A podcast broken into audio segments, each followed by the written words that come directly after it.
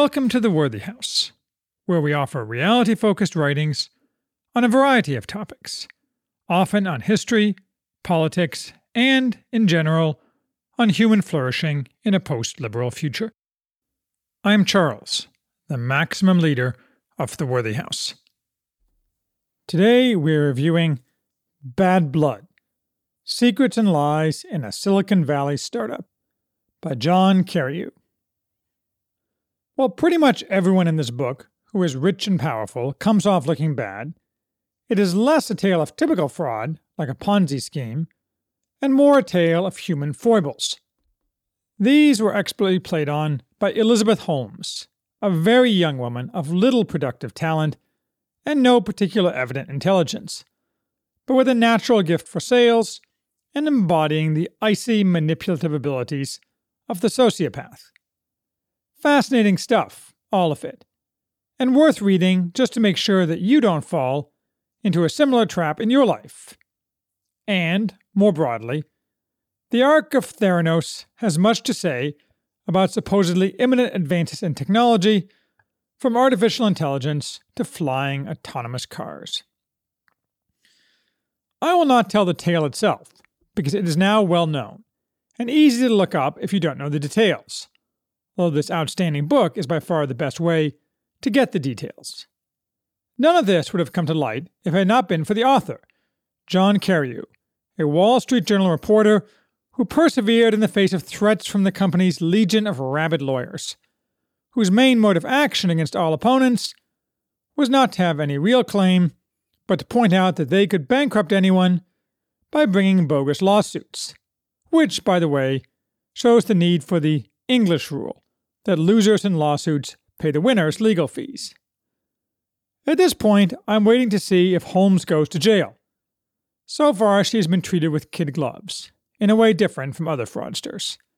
But my guess is that is temporary. Now, as an entrepreneur myself, even if I'm a few billion shy of the paper billions Holmes once had, although I bet I made more money last month than she did, I understand the difficulties and challenges involved.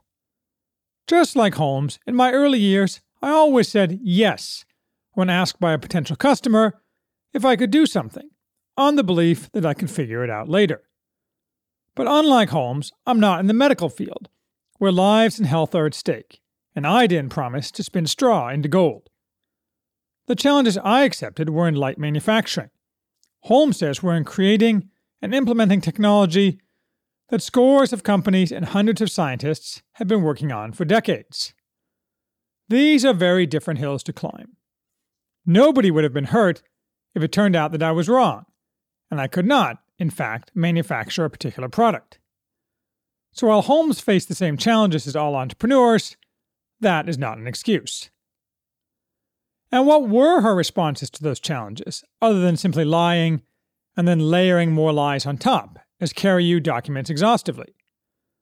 Holmes's main response was to come up with a clever strategy that deflected questions, raised money, and opened doors, all at the same time.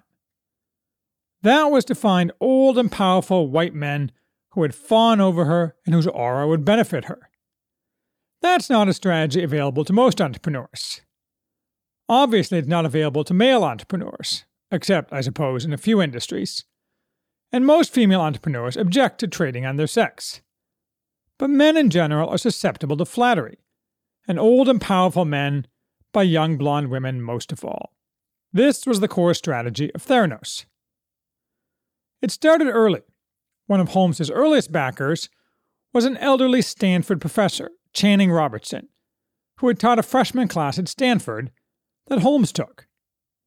Holmes dropped out of Stanford when she was 19 but persuaded Robertson to back her idea, which was originally a patch for drug delivery. Only later did automated blood testing from a pinprick become the focus. One of the amusing parts of reading this book is you can easily look on the internet to see what people used to say about Holmes and Theranos. For example, in 2014, Robertson offered this cringeworthy quote I knew she was different the novelty of how she would view a complex technical problem. It was unique in my experience. The only thing unique was that Holmes got the famous Robertson to pay attention to her and delude himself that she was unique. And as the company became more prominent, most of the board of directors was ancient but extremely prominent men, such as Henry Kissinger, George Shultz, and Sam Nunn. Others were older men still in active government or related service, such as William Perry and General James Mad Dog Mattis. No women and no people of color were ever permitted on the board. Women, in particular, would have been likely to see the Empress had no clothes and to ask unwanted questions, such as, What the hell are you talking about? There is no implication of any sexual overtones. It appears that these men joined after being flattered and costed by Holmes. They were told they could still contribute to society and could make lots of money to boot. Several of them appear to have treated her as a surrogate daughter, sending her gifts, throwing her birthday parties, and trying to set her up on dates. She concealed from the board her long term sexual relationship with her dumb and greasy executive vice chairman, in other words, the number two person in the company, Ramesh Sunny Balwani, two decades older than Holmes, who, if such a thing is possible, comes off worse in this book than Holmes. Then, the critical point Holmes used the reputations of these men to deflect questions and to raise money. A smart and plausible strategy in some ways, though in context slippery and used to further dishonest ends. Similarly, in the Walgreens and Safeway partnerships, the point man for those companies was an aging man about to retire, equally susceptible to flattery. The Safeway CEO spent $350 million retrofitting stores merely in anticipation of putting in Theranos machines, without any due diligence at all. In all her dealings, none of the people Holmes had a close relationship with were anything else but old, rich, white men. Such a course of action is not available to men, as I say, leaving the field wide open for Holmes to play this game. I'd assumed, before reading this book, that much of Theranos' success was due to the widespread and desperate desire for one, just one, ultra successful entrepreneurial company to be started and run by a woman, thereby disproving the simple and unarguable fact that men are much more likely to have the characteristics, good and bad, to drive such success. While Carreyrou does advert to that desire, it's pretty obvious that wasn't a big driving factor in people lending Holmes their names and giving her their money. It was a contributing factor to people not asking questions and in getting Holmes positive publicity, but as far as getting money and prominent people on board, flattery by Holmes was the key. Another thing that helped hoodwink the business world was Holmes expertly playing on the desire not to be left out of a big score, a human desire played on by con men since the days of the cavemen. It is telling in this regard that no knowledgeable person was fooled or lost money, or pride. Big drug companies like Pfizer all rejected what Theranos had to offer. A few tested it and found her technology totally lacking, so terminated talks at a very early stage. Holmes solved this little problem by lying that she had many partnerships with drug companies. You can't review them, though, peasant, because the documents are under legal review. Similarly, private equity with a healthcare focus declined to invest. I would have liked to see some thoughts in this book from firms that declined to invest, but they have no incentive to talk. No board member ever had any biotechnical or medical knowledge. Few employees had any such expertise, even, except in narrow areas. Thus, the targeted rubes were all non experts wanting to invest in or work for the new Facebook, which would also save lives, not just allow us to stalk people. Yet another part of the reason Holmes was able to deceive so many smart, but not knowledgeable, people was the commonly held and obsessive belief, which is practically a religion in Silicon Valley, that anything technology related must be some combination of desirable, inevitable, and world changing. Holmes played on this, such as by designing the fake interface of her fake blood testing machines to resemble iPhones, and by claiming, in public, that Theranos was the most important thing humanity has ever done. Some of this is, as I say, wanting to profit from the perceived digital future, where digital is a meaningless term, used generally as a signifier of supposed awesomeness. but much of it is a desire to be part of something bigger than oneself, something that will change the world for the better. And again, Holmes identified that, perhaps only implicitly, and took advantage of it. An element of the story interesting to me more than most people is that all the lawyers involved were apparently incompetent or venal. The lawyer who comes off worst is David Boies, who, like the source of certain social diseases, keeps turning up where and when least desired by society. Here, he alternated between a form of unfortunately legal extortion, threatening everyone in sight, from kids just out of college to wealthy patent holders, with crippling legal bills if they didn't knuckle under to his demands, and dipping his beak in the Theranos pot, taking compensation in stock, and accepting a seat on the board of directors. Neither of which is illegal or regarded as unethical, but which certainly was aggressively tying himself to the success of the company in a way that probably clouded his judgment. On a more technical level, the lawyers for Theranos seemed unconcerned that the board exercised, at most, an advisory role, not a corporate governance role. Nobody seemed to object when Holmes required a change that gave her 100 votes for every one she had previously, and she already had more than 51% of the voting power before that. Sure, she could have forced it by replacing the board, but really? That's the sort of thing any competent lawyer would question. And where were the lawyers for the investors?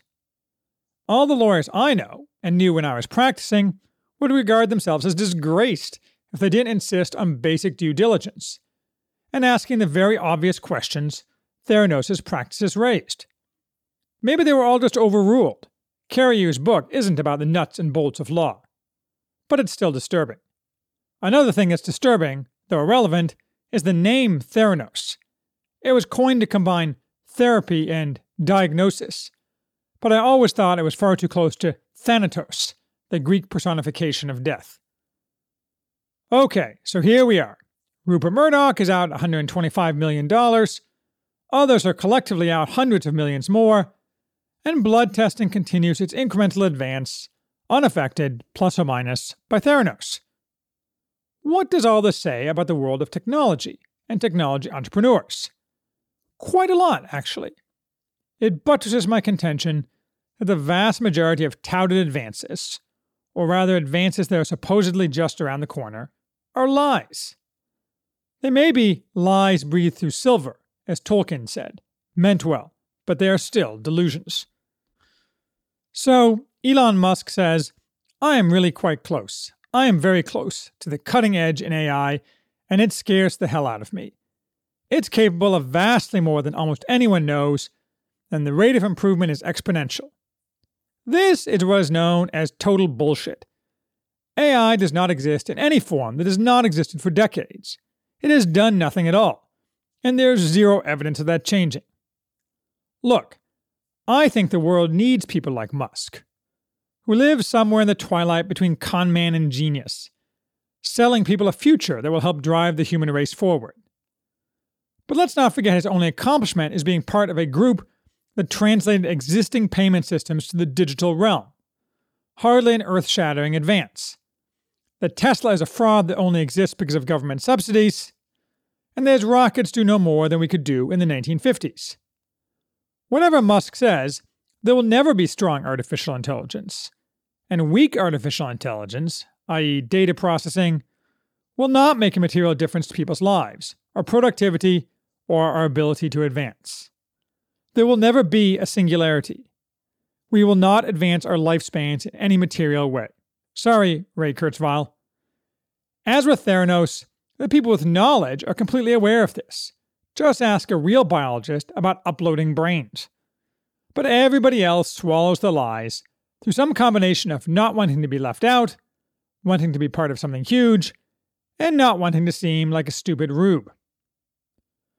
What about driverless cars, you say? Also bullshit. Do you know how they tell where a red light is?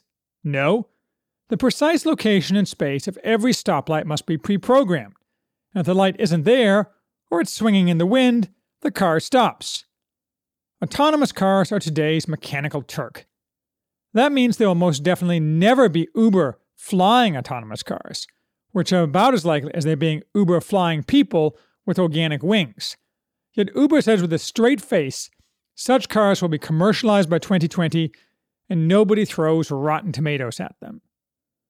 Whether or not technological progress has ground to an effective halt, as some argue, the flashy things everyone talks about are fiction and will stay fiction, just as Theranos was fiction. Sure, maybe someday. Just like someday, anything at all is possible. A more precise statement is the path we are currently on will never lead to truly autonomous cars, or even to cars autonomous enough to be useful to most people. Knowledgeable people are doubtless aware of this, but just like when Theranos was at its peak, you never hear from them. That Uber is now trying to change the conversation to flying cars is a sign of desperation, not confidence, and there is going to be a reckoning soon, unfortunately, where all this optimism crashes back to earth.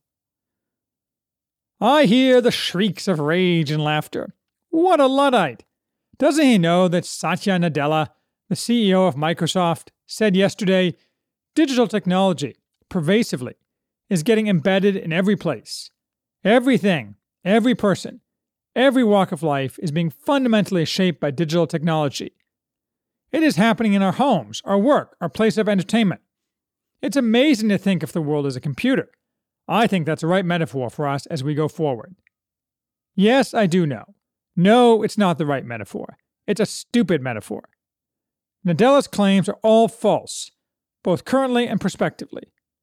First, digital technology is nothing new. It consists of various clever devices mostly directed at satiating, newly stimulated, consumer impulses, and contributes little or nothing to human flourishing. The same things that shape us are the same things that have always shaped us. Digital technology is a mere ancillary tool that carries significant drawbacks, and which most people instead use for Tinder and cat pictures. Second, Nadella's explicit claim is that embedded digital technology is somehow going to be like a nice Skynet. But my iPhone can't reliably communicate using open and standard interfaces with my quite new and very expensive car when physically connected by cord. Just because everything is embedded is meaningless. I've been promised this future for 30 years, and it's no closer. Third, Nadella's stupidity shines through in his use of the words, it's amazing to think, which are meant as a substitute for, you know, actually thinking, which usually leads to different conclusions. It's amazing to think of myself as a combination of Alexander the Great and a young Brad Pitt, but it's also false, pointless, and takes us off the track of rationality. I'm more like an early middle age, non smoking Brad Pitt. I like technology, though there is something to be said for analog too. Technology can make our lives more enjoyable, it can do a lot of good. It is not as necessary as some people think. Most of the truly important advances in human history were accomplished long before today's computers. Nor has it made that much of a difference. On a mere nuts and bolts level, technology has increased individual productivity little, if at all, after 30 years, and the benefits have not accrued to most workers, but to a small slice of those at the top. We have an economy of service workers, not tech gods, whatever impression we may get from the news. But still, technology can be useful and fun. The Theranos story, however, is a self contained, compelling example of the blindness and groupthink that attends any claimed technological advancement, thereby giving an incentive for lies and for exaggerating advancements. Both buyer and larger society should beware.